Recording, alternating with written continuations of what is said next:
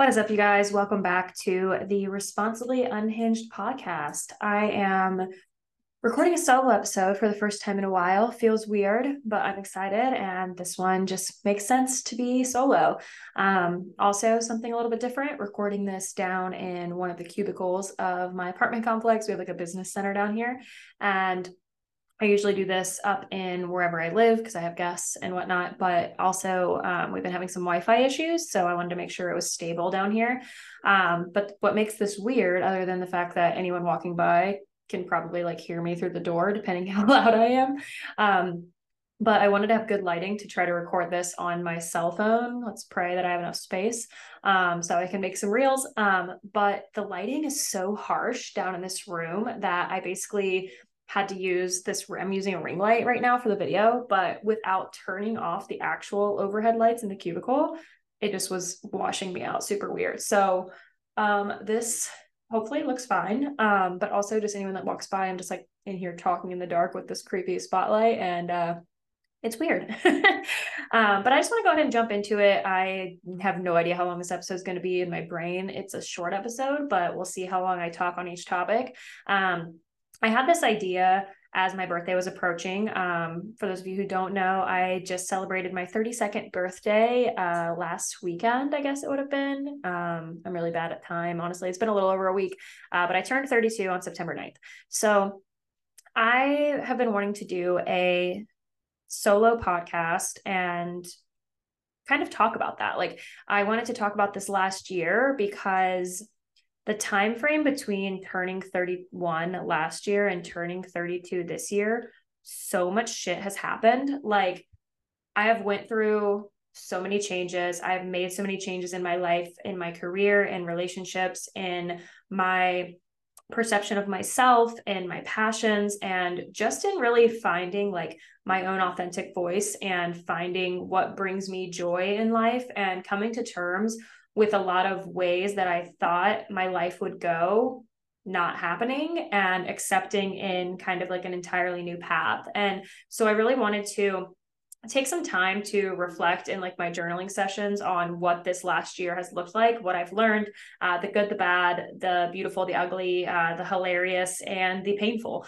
so I basically have been putting together this note over the last couple of weeks of like 32 things I wanted to compile that I learned before I turned 32, just specifically in this last year. Um, my intention initially was to do this like last week um, or like right before I left for my birthday trip. And then I was going, I went to Denver with my friends, um, by the way, but I was going to have this come out like the week of my birthday. Like basically it would come out like three days later. Um, it didn't happen, obviously, but in hindsight, I'm kind of glad it didn't happen because I'm actually kind of in a weird mental headspace right now, um, which seems like that would be a time I wouldn't want to record. But honestly, um, I think this is really cathartic for me to kind of look at my growth because I'm having a lot of feelings of like stagnancy and disappointment come up over the last week or so. Um, a lot of this set in actually while I was on my trip, which is kind of a bummer. Um, I had an absolutely amazing time. Um, but there were definitely a few like triggers during that trip that put me in a weird headspace. And I'm also kind of realizing that this time last year, was the start, like literally the week leading up to my birthday, was the start of a very, very dark time for me. Um, and I've spoke openly about this on the podcast. I've spoke openly about this on social media. Like last fall and winter, and the fall and winter before that, honestly, I do have a little bit of seasonal depression, but like this was way prior to like weather changes and those things happening. Um, it was just like the events that were happening in my life right around my birthday for the last two years have been really tough. Um, and this year, things were going really well, honestly, around my birthday in most aspects of my life. But I still have like kind of that mental awareness or like maybe a fear of like, oh, when's that shoe going to drop is kind of how I've been feeling, I think. And it's been tough. Um, I started having some things like come up for me while I was in Denver, like I said. And then since I've been back, I just really haven't been able to get out of this headspace. I am noticing that I'm handling things like a little healthier than I have in the past. Like, and I'm actually really grateful because my friend and roommate Justine, she's been on the podcast before, um, recently had me as a guest on her podcast. Um, we're gonna have to re-record the episode. Unfortunately, we lost the recording. Um, but we, she wanted to have me come on and talk specifically about like my CPTSD diagnosis and things like that. And it actually brought a lot of awareness to maybe what's been going on with me. I've been having like a lot of physical and mental shifts the last like week and a half and been feeling just really out of my body, really uneasy in my mind. Um, sleep's been struggling for me again, like just a lot of these things that I was starting to kind of panic about what is going on with me, like health wise or what the fuck, right? And um, honestly having that conversation with her and talking so much about like symptoms and triggers and treatments with my CPTSD diagnosis, I realized that I have just been kind of re-triggered and I'm just kind of falling back into essentially one of those episodes for lack of better word.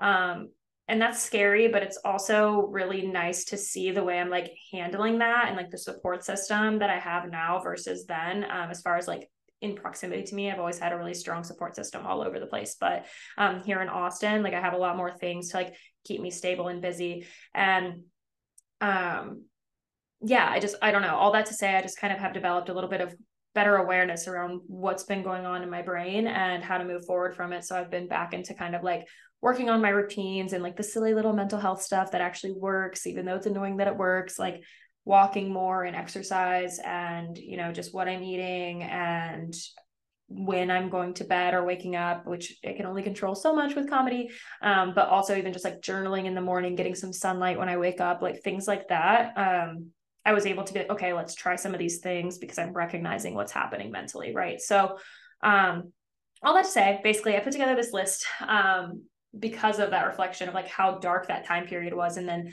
kind of the journey I went on over those months and then into like where yes the first half of 31 to 32 felt really dark and hopeless and scary the whole second half has felt really incredible and like I'm really finding my place and my path and myself and like being just more authentically me than I've ever been and I'm super excited about that. So that journey was full of lessons and different things that I have come to accept and learn. And I just wanted to share those with you guys. So, uh, over the last year, like I said, I learned a lot, but I tried to narrow it down to 32 things. I'm sure I left some things out. I'm sure some of these are stupid, um, but I tried to weave in some that are like pretty serious and some that are like kind of humorous, silly things just about aging. Um, but mostly this is a more serious one. And I just want to take each one of these things and share the lesson and then give maybe a little spiel about it um, or like how I got there or why I'm feeling that way.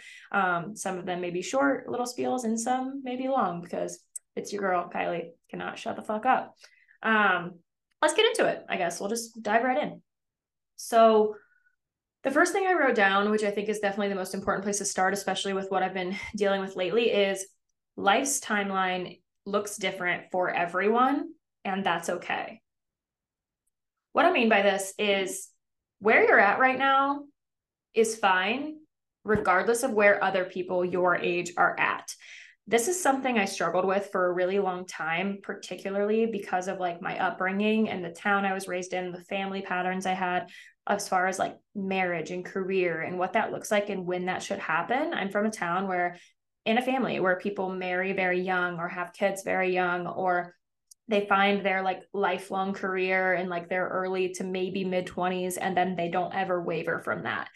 My journey has looked very very different and that is okay and it's okay if yours has looked different. But it's also normal if that still gets in your head a little bit. Like I have been really struggling with the fact that I feel happier and more fulfilled in my life right now overall of course there are definitely some things i would love to change and improve um, but overall my level of happiness is much higher than it's been over the last several years even though i don't have some of these staple things that i thought i should quote unquote should have by 32 like there is a younger version of me that definitely thought that i would be married, have a house, um, be like a teacher, just be in a stable job, have like a savings and, you know, be able to do whatever I want whenever I want by this age. Like 32 felt so old. And now I'm realizing like 32 just feels like someone accidentally gave me adulthood. Like I'm still a giant child inside this 32 year old body. And I'm actually coming to peace with that and understanding that like just because someone else's life looks one way at one age doesn't mean that yours needs to look that way. Um, there are tons of like successful people out there who weren't finding their dream path or their dream partner or any of those things until much later in life. And for some people, it happens like crazy early in life. And none of those things are wrong. Um, it's just different. And learning to be at peace with that is something that is an ongoing journey for me, but also something that's definitely come to light this year as I've found like more happiness and fulfillment in my personal life. Uh, the second one is heavy on this. People will not only show you who they are, they will also tell you. You just have to listen. This one I could go off on 1 million different rants about, but I primarily mean this in terms of dating, but it's honestly applicable to all areas of life. Like the, everything like people always talk about like oh they'll show you who they are eventually like actions speak louder than words and that's absolutely true but i do think this last year i've found value in actually listening and accepting what we're hearing instead of assuming it's an excuse i do believe a lot of people speak like untruthfully to how they're feeling. I do believe some people like blow smoke up your ass and then actually are not doing anything to show you they mean it. But a lot of times we are hearing something and assuming it's that and holding on to this like delulu fantasy that someone's going to change or that they just don't mean what they say. And so examples about this that i'm referring to is like i have had several men who like initially even though they're actions are showing me they want a relationship. Their actions are showing me that they're invested in me. Their actions are showing me that they're spending a ton of time with me, doing romantical things with me, you know, putting effort into me and that they want to be with me. But they have said, I'm not looking for a relationship, or they have said, I'm not good enough for you, or they have said, I'm only going to hurt you, or they have said, you deserve so much better than me or they have said i'm just not sure if i'm in the place to be in a committed relationship like whatever derivative of that it is even if all of their actions are telling me otherwise because they're like i don't know hanging out with me four nights a week or I don't know, they're FaceTiming me for four hours every single week, or, you know, I don't know, they're sleeping with me and taking me on dates and doing all these things that make your brain say, oh, they're just scared. They're just saying this because they don't want to like get hurt or they're afraid to like tell you how they really feel. He just likes you too much. Bullshit, bullshit, bullshit. And even if that's true, he's not committing to you. He doesn't want to be in a relationship with you. And he said that from the beginning. And we have to just listen, ladies. Like, I cannot stress enough how stupid, honestly, I feel sometimes because I'm like, these people literally said it to me and I just continued on their path. Like, that's one of my biggest lessons moving forward is like, if a man tells me up front, I'm not looking for a relationship, I'm not giving him a chance to change his mind or to for me to prove him wrong or to like be the exception or whatever the fuck bullshit we tell ourselves we can do. Even if he's like continuing to hit me up and he's continuing to try to pursue me and he's continuing to try to bring me on dates, if he tells me early on he doesn't want something serious, goodbye until he comes back around saying he does want something serious period.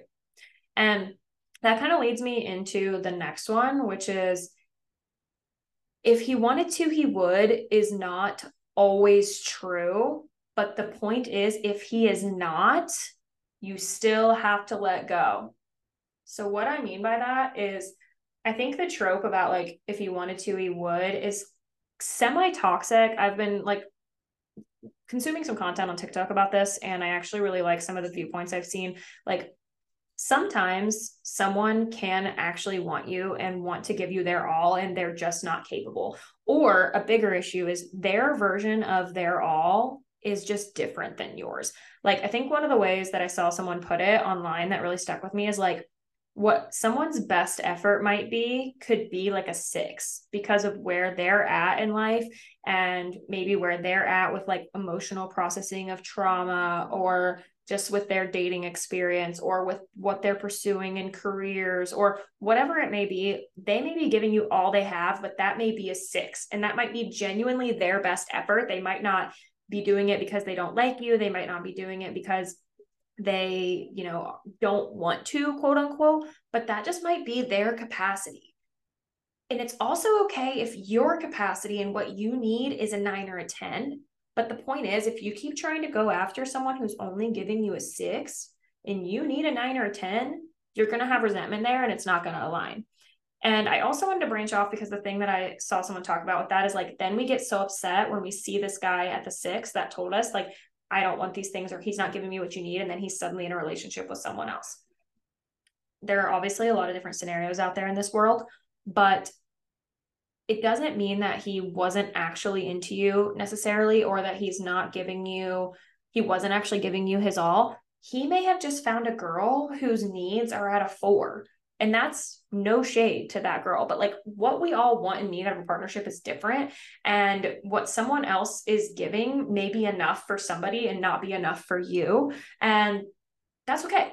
Like that's fine. But the point is of all of that is like, even if they want to, if they are incapable of doing it, that's still not for you. It's having to recognize that that's so tough. And I feel like I learned this a lot in my like interactions with lampshade which i do promise i'm doing a full episode on that soon it's just um honestly been part of what re-triggered me this week so i'm just like really not ready um i kind of have a plan for when i want to do that and when there's been maybe enough time i've been saying that and it's literally been like a, a year um but anyways, I digress. Like, but with that particular guy, like he was going through so much shit and it does not excuse like what was happening on my end or like how I was feeling or how I was being treated.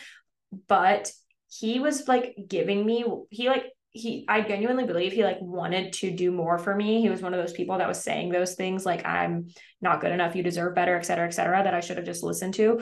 Um, but he was like making this effort and i kept being like why is he reappearing? Why is he still talking to me if he just doesn't want this? Blah blah blah blah. Well it may not have been that he didn't want to but he couldn't give me what i need and that's the point. Instead i was like validating his behavior or like having empathy for it because i'm like oh well he's doing his best like he obviously wants me in this way and this is just like what he's going through and that's not his fault so I'm like accepting less than what I need. Like if what he could give me is a four, but I need like a minimum of an eight from someone, it doesn't matter if a four is his best. I need someone whose best is more, right? And that's not like shade to that person either. That's like checking in with yourself on like what your needs are and honoring that. So that's the best way I can explain that. And the point is like it doesn't really matter whether he wants to or not. You don't really need to be analyzing that as much as just like, is he doing it? is he doing the wood, right? If he wanted to, he would.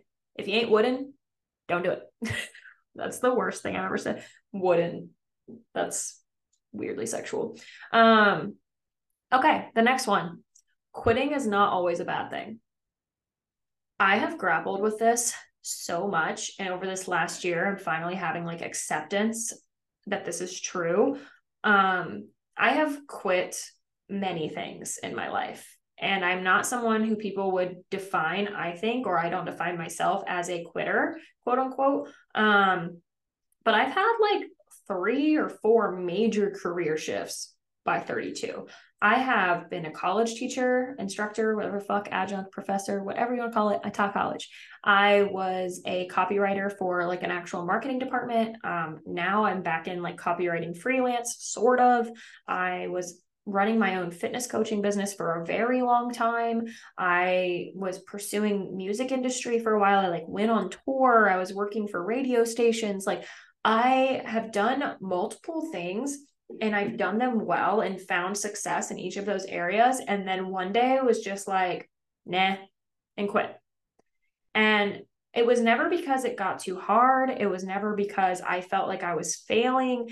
It was usually just like it didn't align with me anymore. And I think a lot of times we forget how much we change or we acknowledge how much we change when it comes to like relationships or our personal interests or things like that. But we don't think about that in terms of like our career as much as we should. Like, if certain people in your life, like think about like seasons of friendships, there are some friends in your life that will be your friends forever.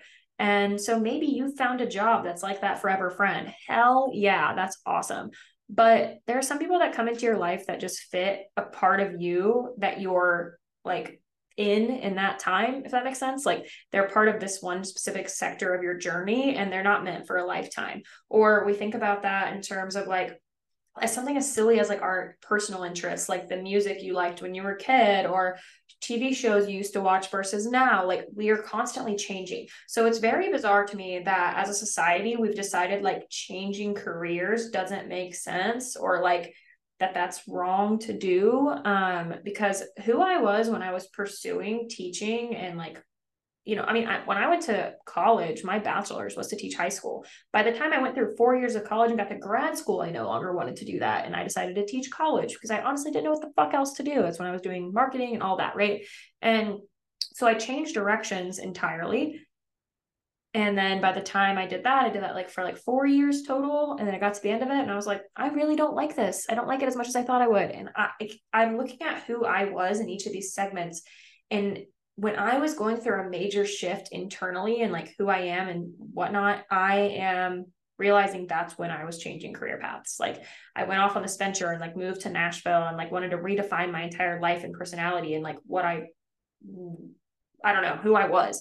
And I was pursuing music. It was something so different and whatnot. And then I was like, okay, that was part of me trying to find myself. And then I got, you know, more and more into fitness over that period too. Like all these things were overlapping, right? It wasn't like a sudden shift. I was like doing fitness over the years I was teaching and stuff. And then I was like, okay, this is my passion.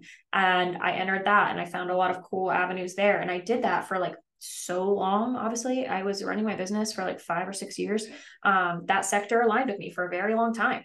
Um, but then as i grew again it's like i was going through this major life shift. My relationship was changing. My um like i was about to move again and just like wanting like as my life shifted i realized like where my passions are shifted too but i also think a lot of this has to do with like I have taken a really long time to like truly find myself which sounds so cheesy, but like to find what feels like it's authentically me and like something that aligns with who I really am. Like I went through a lot of like mirror ball periods, right? It's like why I have a disco ball on my arm and why I talk so much about that whole disco ball comparison is because like I have constantly just like consumed so much energy and light from other people and reflected that back and like wanted to fit into certain circles or wanted to be these things. And I think all these really are parts of me. They're part of my broken, shattered glass that fit into this ball of light. But I had such a hard time like figuring out which version of those things is like truly me, like which thing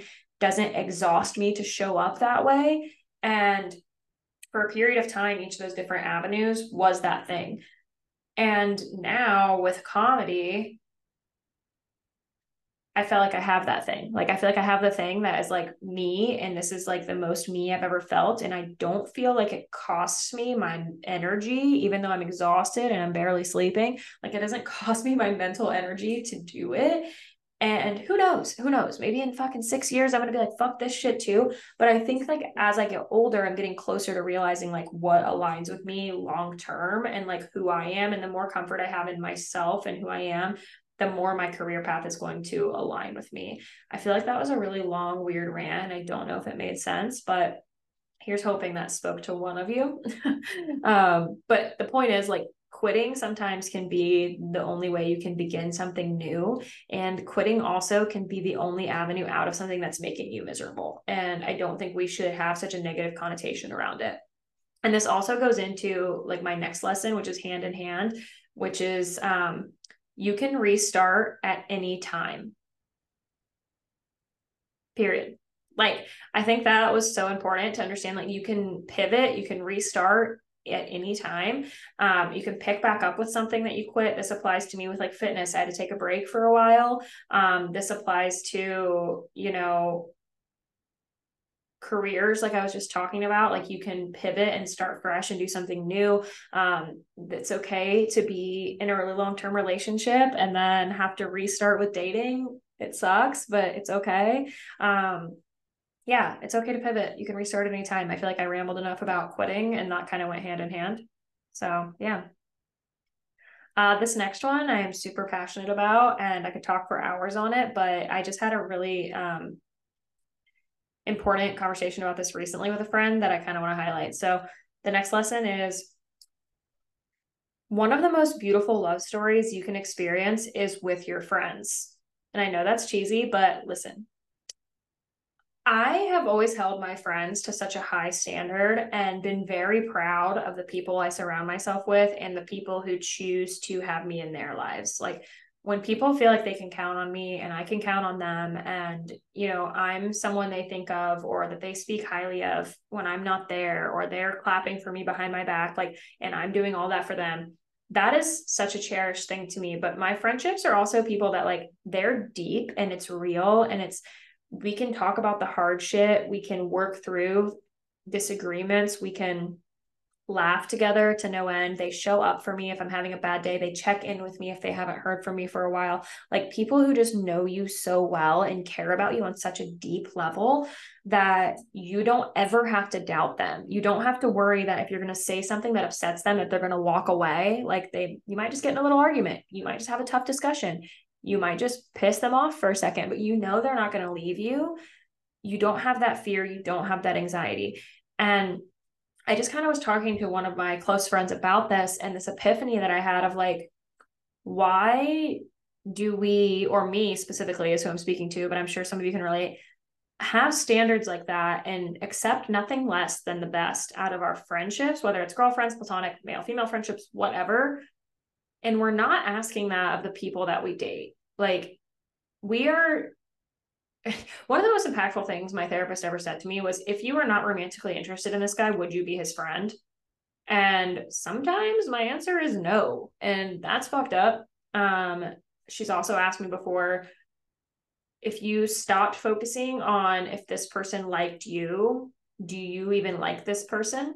Like, can you name five things you like about this person you're pursuing?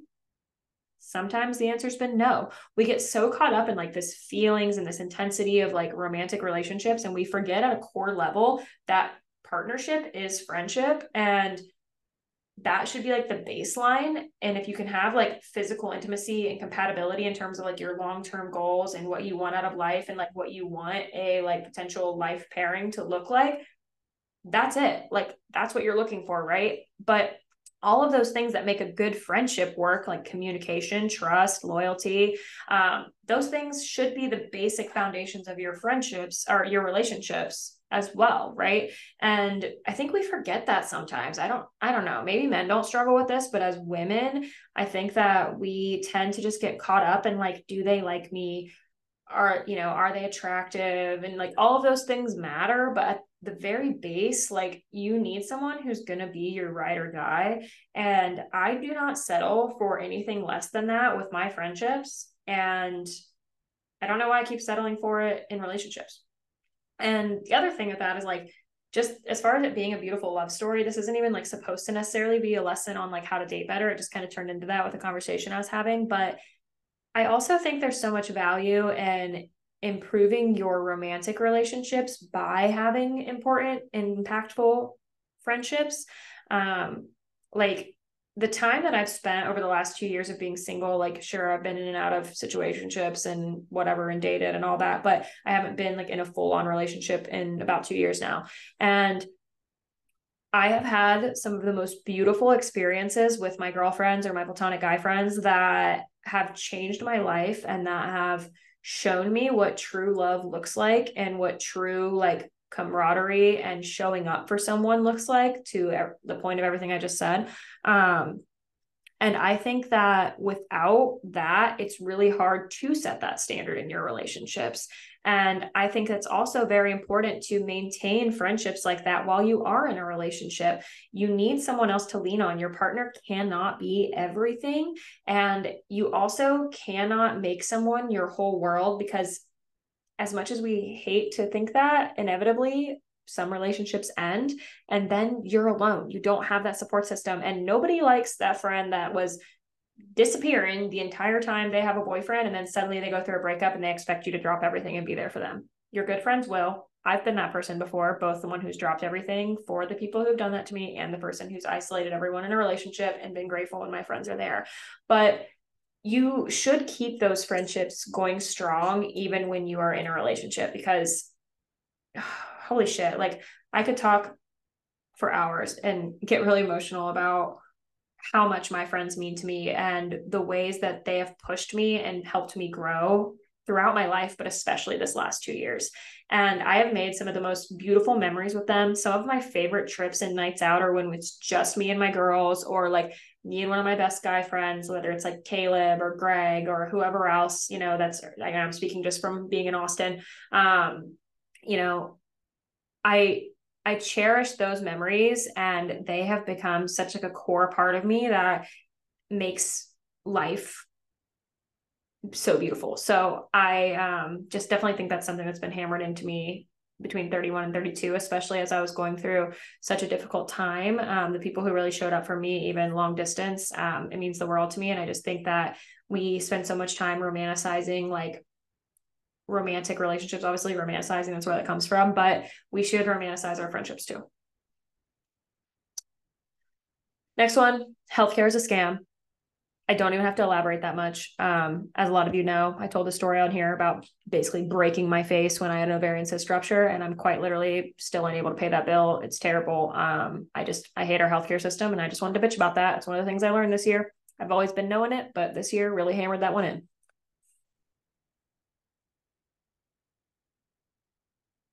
Traveling is Sorry, I lost my train of thought. Traveling is always worth it. That's the next one. Um, to elaborate on that, I am sometimes fiscally irresponsible. Most people who know me know that. I don't try to hide it. I'm in a rough financial spot now, and people are always like, but I still see you going places. And here's the thing never once, even when I've come back and not know how to pay my bills, never once, even when I have had to eat fucking pistachios. All my friends in Austin are going to make fun of me for saying that. Pistachios, whatever the fuck you call it. I've had to eat them to pay my bills. To pay, not talk right now. I've had to eat pistachios, like because I don't have any other groceries. Like none of that has ever made me say, "Wow, I wish I didn't take that trip." I just think that for me, seeing the world is one of the most important things we can do before we die. And I know so many people in my personal life and from like, especially when I was younger, who like never even get a passport, who never even leave their state. Maybe they've only been to the bordering state and no shade if that keeps you happy, but I just don't, I truly don't think that you know what you're missing until you have experienced travel, um, until you have gotten out and done and seen new things. Like this is just something that brings me probably the most joy in my life, other than like music and live music, is like just literally when I feel a plane take off, I have like a rush of euphoria. It's it's just something for me that's non-negotiable. And of course I will like manage it and I don't do extravagant trips. And like if I'm planning trips somewhere, it's typically somewhere that I know my stay is going to be free. I know I'm going to be able to get groceries and eat at my friend's house. Like, you know, I, I don't, I'm not like going to bougie resorts and doing shit like that. Um, it's like very cheap stays, free stays. I look for flight deals or I book flights that are cheap. I'm, you know, my flights are never more than $200. Like I, except for when I go visit Kara in Pittsburgh, Jesus Christ, we got to figure that out, sister. Um, but I I'm not like saying that you always have to go across the world, even if it's just like traveling a few hours away sometimes to like a place you haven't seen or getting out in nature or seeing a new city and like absorbing its energy and like meeting new people. Like every city you go to, people live and act so differently, even right here in the US. And I think that that has just made me such more, so much more of an open minded person and given me so much value to just like the perspectives and like the way different people live. And it gives you so much more grace and empathy and understanding, I think, of other people in your everyday life. So I just, I'm always going to be a travel stand. I'm always going to be just like, putting shit on my card even though I'm in debt. Like I know that's stupid, but if it, you know, I will slow it down, but it's like I will travel always at least like twice a year, even if I'm struggling. That's just, that's my hot take. Take it or leave it. Just saying. I've learned that last year specifically. Like sometimes when I was in my roughest places this last year, uh, like last fall specifically, getting out of town and going somewhere new, or even just traveling because I'm going to see a friend, read the other point about friendships, was what saved me. It's what made me heal again. So Cannot say that enough. Traveling, always worth it. Okay. Some people are just meant to be in your life for a reason. Oh, sorry. Some people are just meant to be in your life for a season, and that's okay. I think that's pretty self explanatory, but it's something that I think I've had a really hard time with. Um, I think that most of our brains, when I say that, goes to like romantic relationships, but I actually mean people in general. Um, and I was talking about this in one of the earlier points, but I've had friendships change and things like that. And sometimes it's really hard to grapple with people who just like were in your life every single day or so often or that you communicated with regularly and now they're not. And I've really tried to look back at those interactions and those relationships and see like what we went through during that period of time and why they were the person I needed then and why they may not align so much now, or just even if you don't look into too much about now, um, just being grateful for the fact that they were there then and that you got through whatever thing you were doing or had this fun experience that you had with them in that time and that just being enough. Um, it's really hard for us to wrap our head around that because when we love people, in whatever capacity we love them in. We never want to lose them, but understanding that like some people are only here for like a period of time and it's intentional um, has given me a lot of peace with that. I feel like this next one really builds off that too, which is that you can find the good in a negative experience and still cherish that experience. Um, I feel like that seems cheesy, but to elaborate, I've talked a lot on here about my um, long-term ex and the damage that that did to me mentally and still that I work through. Um, and how hard it was again, just like to look at five years of my life that someone's now no longer a part of.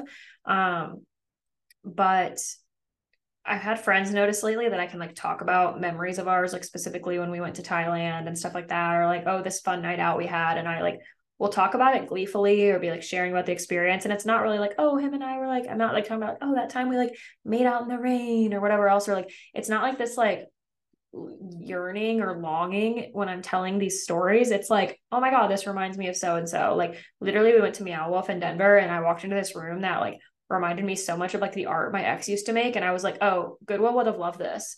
And my friend was like, we don't care about him. And I was like, no, it's okay. I'm not saying it like it's not making me sad. I didn't, it was like a very neutral emotion. It was just kind of like, oh, this still makes me think of you and like that part of my life. And that was kind of like a warming feeling, you know, like I have mostly negative feelings towards that person. And that was like it's like it doesn't fill me with negative emotion to always think about our memories if that makes sense. And i think that that's a really powerful place to be especially if you're someone who's went through trauma with someone or like a really big heartbreak just in general um it can hurt for a really long time to think about the good times. Uh, there's a period where like the good times with someone and even in a friendship not just romantic relationships where when you think about that it makes you really sad um, or it makes you miss that person or like makes you like romanticize and want them back or like forget about the bad stuff.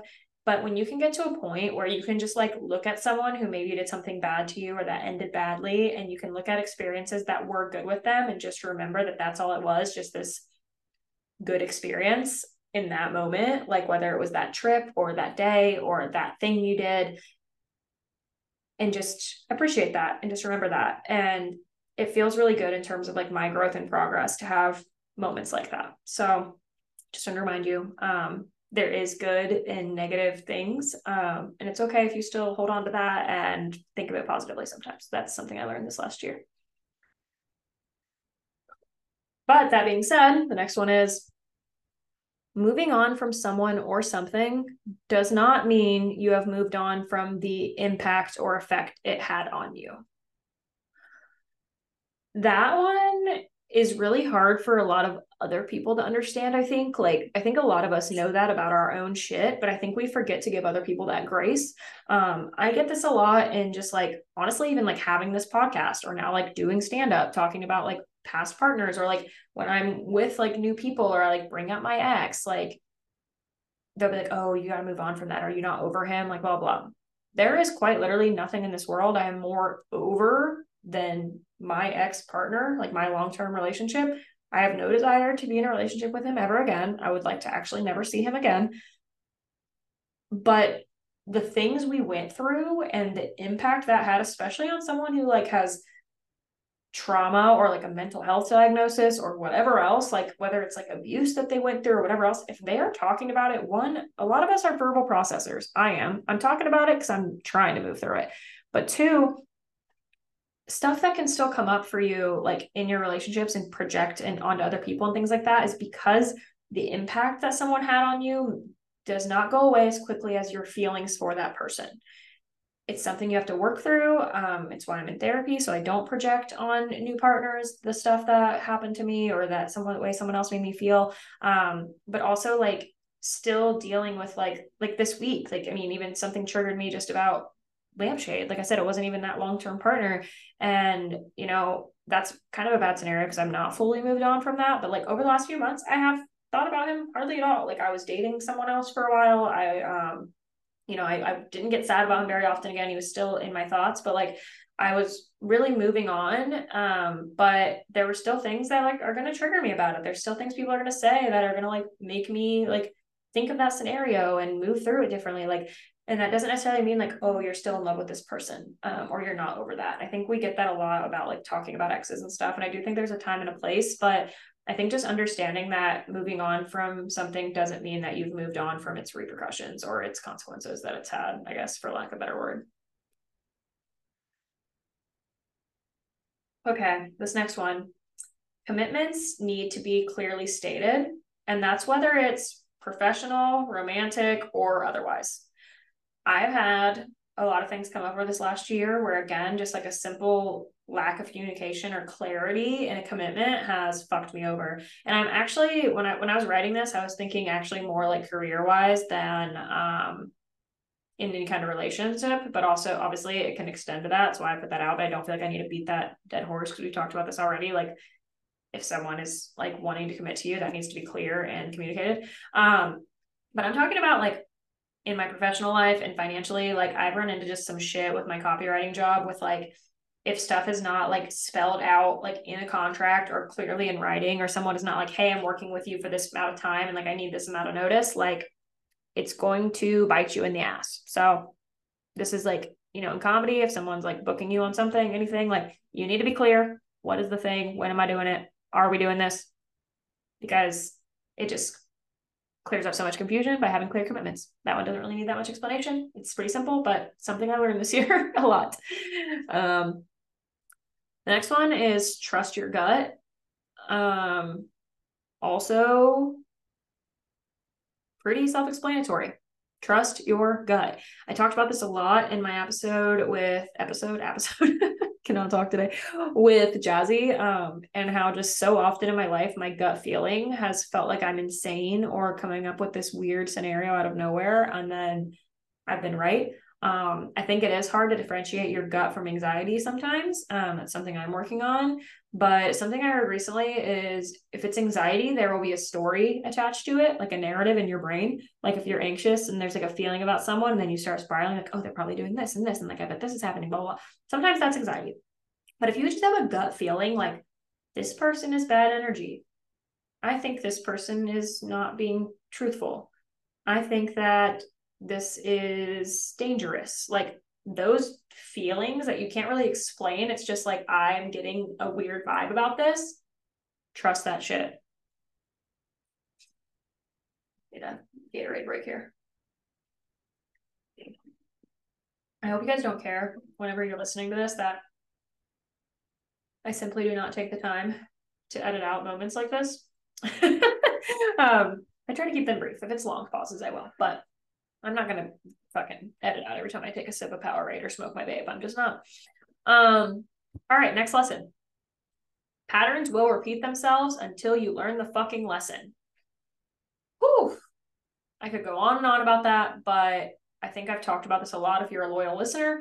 Um, I think life and lessons, and especially in relationships, are given to us over and over again until we've accepted what it is we're supposed to learn. And you can only fault other people for so long until you have to take ownership that there's been a pattern presented to you in each of these failed things and you are continuing to handle it the same way. And that's why it keeps happening to you. Because i have noticed over this last year specifically i've gotten involved in a couple different like romantical things like situationships or whatever else. And each one i've handled a similar pattern that's presented itself and i've handled it a little bit differently. And each time it's a little bit easier to get over. It ends a little bit quicker. And it's better off for everyone. Like i am not in a place where i'm still choosing the best people for me, but I've made better choices each time. I'm not in a place yet where I have found someone who's giving me everything I need, but I'm getting better at identifying when that's happening and that someone's not willing to do that and addressing it.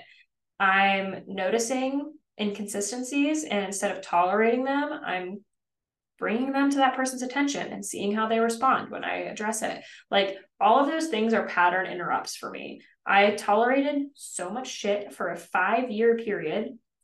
And then nine months later, tolerated less shit, but in a totally different way, shit in a nine month or whatever you want to call it. I don't know. The timeline with lampshade is honestly bizarre to me, so I have no idea. Our time frame together though, I tolerated less shit, but tolerated a lot of shit for a long time. And so each person since then, it's been less and less, right? I did the two episodes on the little buddy saga.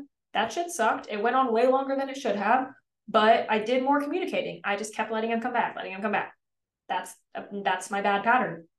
So I learned that and it went too long and it sucked and it hurt.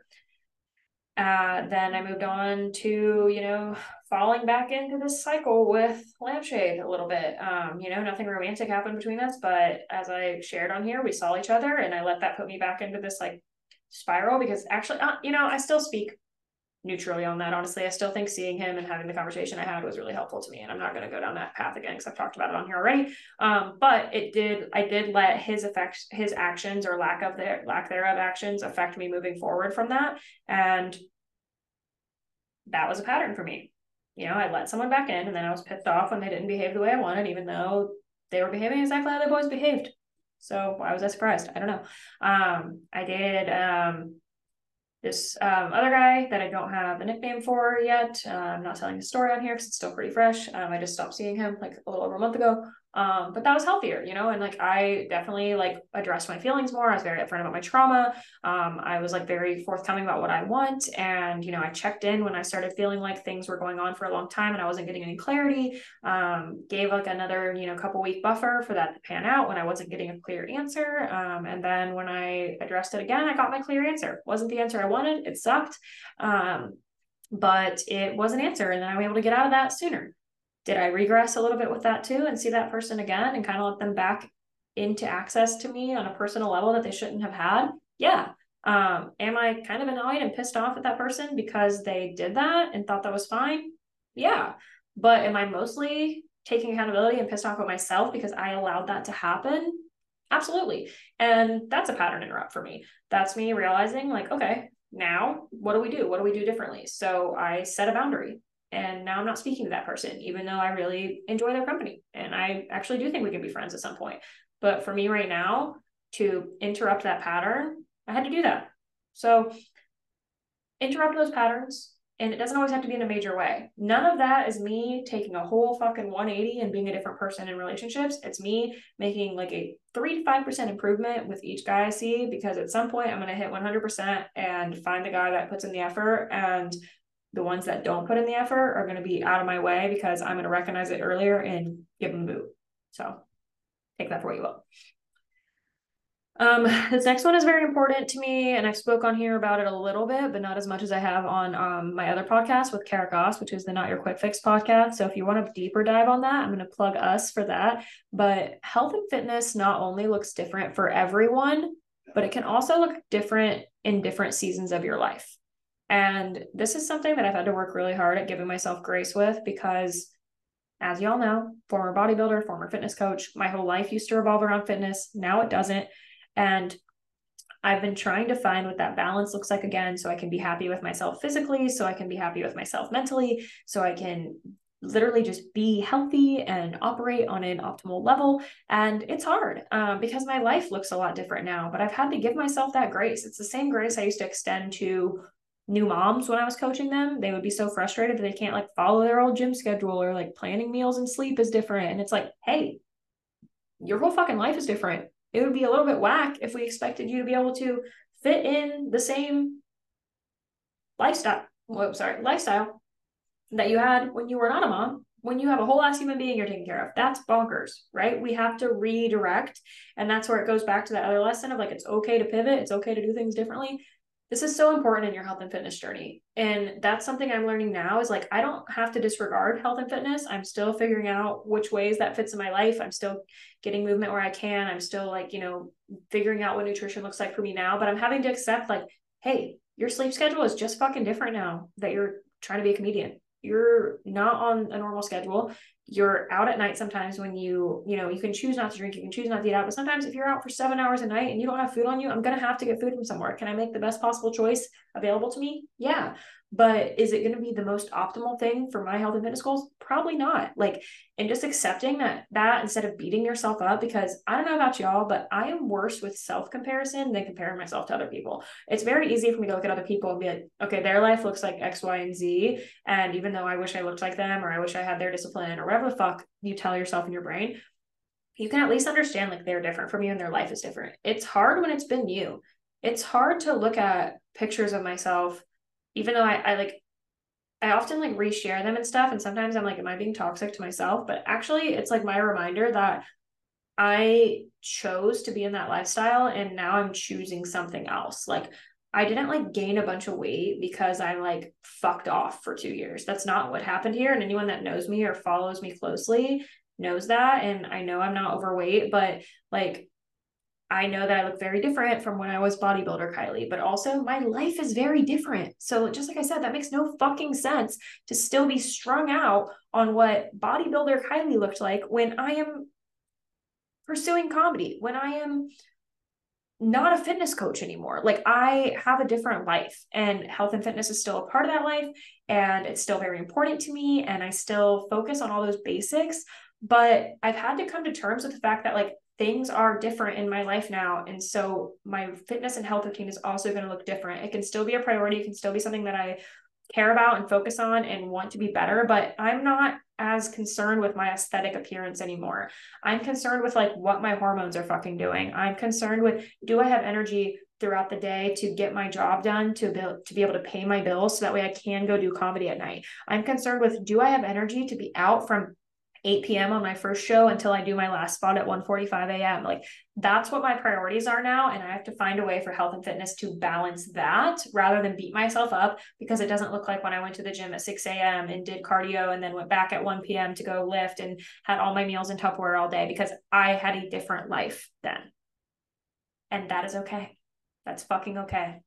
And I hope that that helps you realize that it's okay too because we're so hard on ourselves about this i think and I've had such a hard time in so many conversations with friends about this, and you just have to give yourself more grace. And that if you're doing anything at all, sometimes that's what matters.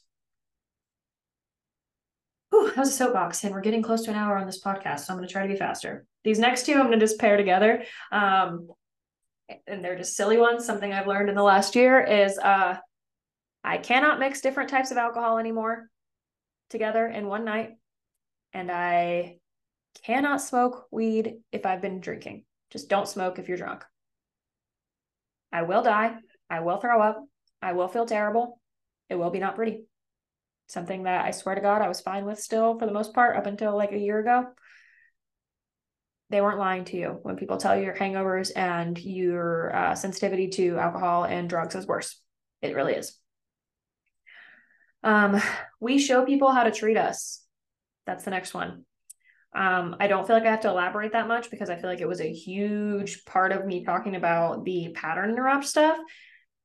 But what I have to say is this we cannot be surprised when we have allowed something from someone and then they do it again, especially if you don't set a boundary. But if you do set a boundary and then you let them break that boundary, they will continue to break your boundary. If you tell someone I don't want to see you anymore. Don't text me. And then when they try to see you or text you, you reply and see them. Why, logically, would you expect them to take you seriously? If you tell someone we're not going to hook up anymore, and then you hook up, you can't get mad when they try to booty call you. Because why would they not? They have anecdotal evidence that this is fine, even if you've said otherwise. I've been guilty of this, something I'm working on because I've learned this last year that I only have myself to blame in some scenarios. Sure, is that person an asshole for crossing a boundary that you set? Yeah. But you let them cross the boundary. If you've shown someone how to treat you by accepting their behavior, they will continue to treat you that way, no matter what you say, until you stop allowing them to do it. Period. People can change. Not everyone will, but people can change. Um, this one I don't have a lot of like mental space to elaborate on because it's something I still haven't talked about on the podcast. Um, but it's uh, relevant to family stuff for me and just giving people a chance to be someone other than who they were in their past um, allowing room for growth in people and understanding that like you don't always have to forgive and forget but you can meet someone where they are at now and develop a relationship with them. And that's something i've done over this last year specifically in my life and it's created a really beautiful relationship for me and something that's been um, really instrumental in my growth and my own healing and um, listening to this podcast, you probably know who you are. Um, and I love you. And I think that it's really cool um, that we can allow each other to fill this space um, without fixating on the past, but also without ignoring the past and acknowledging that just like who you may have been as a teenager or young adult is not who you are 30, 40, 50 years later, 20 years later. Um, I sure as hell am not the same person I was when I was 17 or 25. We spent a lot of the first half of this podcast talking about that. Um, so, you know, you don't have to expect people to change and you shouldn't try to change people, but you can accept that sometimes people change on their own and you can give them a chance to be that new person. Anyway, it's okay to be delulu and bet on yourself. Stay delusional, stay hopeful, fucking go for it. Like this is just my mantra when it comes to this whole comedy thing. I know how much of a long shot this is, but I also know that the only person that's going to stand in my way is me. And if I don't believe in myself, then what the fuck am I doing? So I am delusional enough to think that I will be famous, um, that I will have a career in comedy. I will make money doing this thing that I love, even though I've only been doing it for like eight months. And you know what? I've gotten a lot of really cool opportunities that I never fucking imagined would happen to me within eight months of doing this. And that gives me positive affirmation to keep betting on myself. It helps. Um, but even if I wasn't getting that, I would keep working hard until that happens. Um, obviously, there's a point where you reach a level of self awareness if you feel like you've been at this for literally years and nothing's happening for you at all. Maybe you have some more work to do, or you should be putting your energy elsewhere. But like if you're getting any kind of like positive genuine feedback from people you respect or you're getting you know gigs and booked and this can apply to non-comedy this is just my uh lingo that relates to me. Like if i'm getting those things and that's happening for me now all that makes me think is like in year five how great i'll be doing. Like i'm not saying i'm delulu in the sense of like i think i'm gonna have a fucking netflix special in three years or five years or that i'm gonna be like working at the biggest comedy club regular uh, like doing spots every night next year or this year like i'm such a baby in this but i'm delulu in the sense that i think i will get there and i will get where i want to go and i have a lot of self-critical thoughts all the time like I get down with my sets and I think it's trash. I overanalyze stuff. I constantly think I'm not writing enough or that I should be performing more or like that I should be booked more than I like all those things still circulate in my brain because I'm human. I'm a Virgo, whatever the fuck reason you want to put on it. I overthink and I'm a perfectionist. But deep down, I feel so in alignment with this and I love it so much that I refuse to fail at it. And that keeps me staying delulu and on the grind, baby. Uh, this next lesson is just uh, block him that's it. Whoever just came to your mind when I said that, block him. That's what I learned this last year. I still suck at it. All my friends know I'm terrible at hitting the block button, but I've gained some peace this year from people that I have finally hit the block button. So Whoever you just thought of when I said that, fucking block them, bitch. The bare minimum is not enough.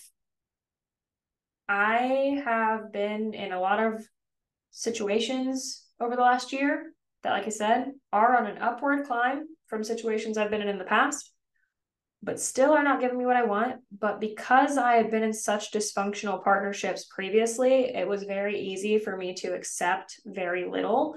Um, that's not okay. Like someone just being nice, someone just doing the bare minimum, someone just like treating you kindly isn't enough. You know, we also say like a lot of times love isn't enough. There needs to be more to make a relationship work. I agree.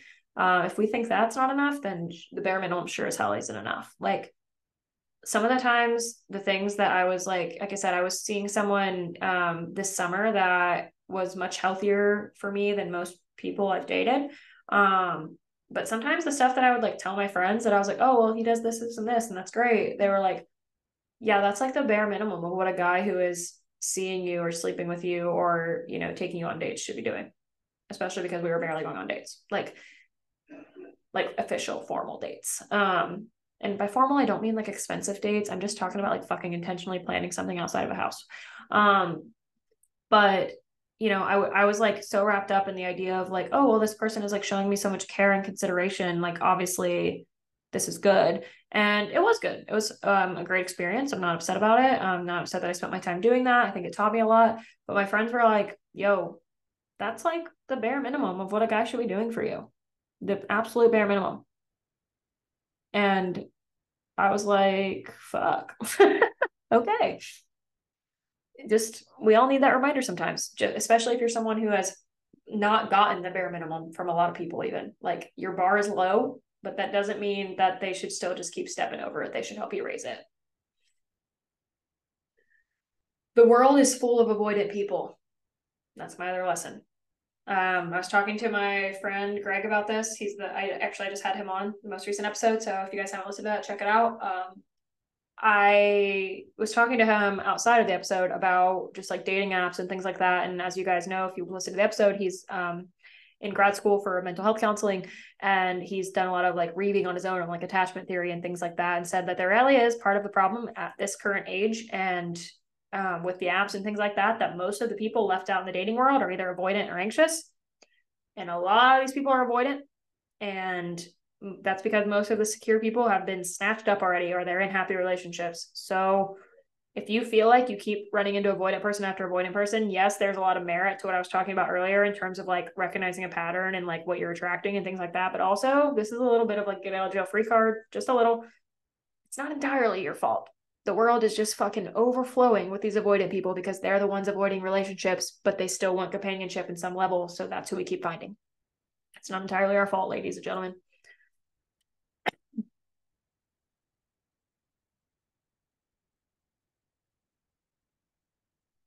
Our childhood plays such a crucial role in our adult life, like our choices, our patterns, and our issues. I think people who are still neglecting to acknowledge that, first of all, they're the ones that really need therapy. Um, but that's holding a lot of people back is not wanting to acknowledge their childhood and like things they've been through and the way that that's showing up in their current relationships. Um, and that's can be friendships relationships jobs etc your self-worth your relationship with yourself. It's heavily impacted by what we went through as kids. There's tons of study and research on this. Please go to fucking therapy. It will help you. Trying to keep that one short and sweet. Um some of these are a little bit more ridiculous. So um everything is dependent on the dose. Drugs, alcohol, etc. Um, what I mean by that is any substance can become problematic in the wrong dose. Um, I've had a lot of experiences over the last year, really two years, um, but even this year, where like medicinal things, like you know, plant medicine, whether we're talking about like weed or mushrooms or whatever, has been like a fucking transformative experience to me. I've done some other recreational things that, like in small bouts, have given me beautiful experiences and a lot of fun or whatever else. It's such a fine line between that and this is alcohol too and it controlling your life and as you all know um, something i definitely was going through at the tail end of a year ago and into the beginning of this time last year was, you know, someone who was struggling with addiction. And I've seen that in so many of my friends' families. I've seen it in family members of mine's partners. Um, you know, I know how serious that is. And it's so tough as someone who like doesn't live a fully sober lifestyle to to, like talk on this. And I think that's why the importance is to just understand like dosage is so crucial and this can even be as like simple as things with like caffeine and shit. Like i'm trying not to go off on too many side tangents. My brain is like not working an hour into this podcast. But like just be careful y'all. Like understand that like it's such a slippery slope with how frequently you're doing things. And even for me just like the journey i went on in denver is part of what like re-triggered me into this weird headspace I'm in. And I'm not someone who like does things frequently or like gets myself involved in like recreational quote, quote unquote party culture like a lot. Um, and even for me, it was like, oh, well, I'm gonna take a step back from that stuff for a while. Like I'm currently on a drinking hiatus and everything because I'm like, I don't want to put any of that stuff in my brain while I'm trying to sort out what all I just went through. Like why put my already fragile mental state in a worse place by adding toxins and chemicals to it, right? So just take care of yourselves is really, you know, party, enjoy it, love your life, but um, be careful. That's really what that one is about. Um, that being said, EDM makes sense sometimes. I think over this last year, really year and a half, but year for sure, I have come to appreciate like EDM music so much more. And this is such a silly one to include on this list, but I wanted to have some things light at the end here. Um, like I was such a hater for a long time. And I still don't really I still kind of freaked out by you if like your only music selection is EDM and that's like what you drive to and listen to like while you cook dinner or like do literally anything. Like that just doesn't compute with me, teach their own. Um I need some lyrics. I need some deep meaning. I need some soft vibes. I guess some of y'all have lo-fi or whatever the fuck. Sure, teach their own. But I used to just think the music itself had no like deeper meaning, or I couldn't understand people could connect to it. I could understand like, oh yeah, you want to like dance and like blah blah blah. Um, honestly, like going to live EDM shows, like my friends who brought me into like rave culture and stuff, like I get it and I see it. And this is with or without extracurriculars. I promise. Um, I've been to both experiences uh, both ways now. And there is such a beauty in like the community and just like the visual combination of like that music in a live setting around tons of people while you make happy memories. And that affects the way I listen to music now. So I will say, if you've always felt like I used to about EDM, go to a show and go with people who do also love it. Um, it'll change some things for you it just opened my mind a little bit. You know, it's never too late to find a new interest. Um, I've learned what it truly means to be extroverted versus introverted this year. Um, I've always defined myself as an extrovert, but I used to have a lot of people that made me feel like that means I don't like to be alone or I'm not good at being alone. Um, and I used to think that was true, and it was true during a period in my life. But um, I actually had to spend a ton of time alone between 2021 and the end of last year um, and learned how to be by myself and be okay with it. I still just don't prefer it. Um, I also think there's a like a stigma that introverts are like antisocial or they don't know how to socialize or they're all awkward. Also not true. Some of my most like charismatic and a social like small group friends are introverts by nature. Um, it truly is just about how you recharge and I genuinely get recharged by being with people. Introverts genuinely are recharged when they're alone. And this is something that I've learned how long it takes for me to get to my limit. Like I have so much social battery because that's like what keeps my battery going. But I had a, a, few weeks ago where I just had so much comedy stuff going on and so much social events like in a row for like a month straight. Like I hadn't had a night in at home for like almost a month. And I was so burnt out and drained and like I was barely texting people back. Like that's not me. Um, and I was like, holy shit, this is what I had to hit for my extrovert battery to die. And I'm like, my introvert friends are like, that would have been two days for me. Right. So um, I just really learned that this year. Like there's um, you know, I think a lot of stigma around what extrovert versus introvert means. And uh, it's really just about how you recharge. Um, the pain of friendship bra- bracelets. the pain of friendship breakups is not talked about enough. I had my heart absolutely broken by a friend this last year. Actually, it's coming up on being about a year ago now. Um, and it was happening at the same time I was having my heart romantically broken, which didn't help. Um, but I have I mourn that friendship frequently. Um, I think about her and miss her and grieve the experiences we had while also still looking at the positive, like I talked about earlier, frequently. Um, but I just think that the same way we don't put friendship love stories on the same pedestal as romantic ones, we don't really give enough credit to how hard those breakups are too. And um, that person like has reappeared in my life a time or two since then in very small ways um, but it was just as hard as like running into an ex or like an ex showing up and um i just think that we need to give ourselves a little more grace and time to heal from those things than we maybe allow ourselves because i think that it seems weird but i do think that it's a different level because to some degree with like romantic relationships we kind of expect that disappointment or these things to happen to us um, and you don't really expect to be like betrayed or abandoned by some of your friends and um, it really sucks and yeah that's all i have to say on that. Okay i hate myself for this but giving head and being throat fucked are two different things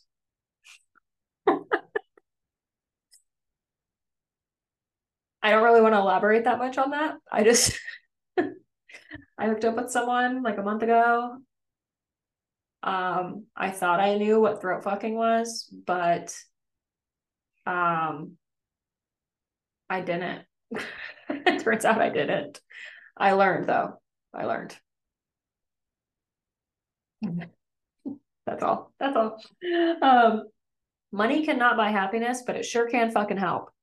I have a deeper layer to that, kind of like what I was getting into earlier in the episode, but like I am in this weird conundrum right now where like I'm the happiest and fulfilled with most of my life that I've ever been, but the financial stress continuously looms over me and disrupts that happiness.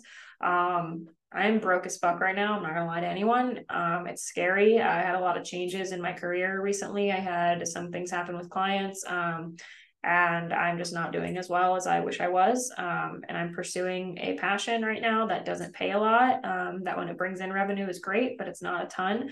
Um, and it could have a very huge payoff for me in the long run. But in the short run, it's like anyone that pursues acting or singing or any other entertainment revenue.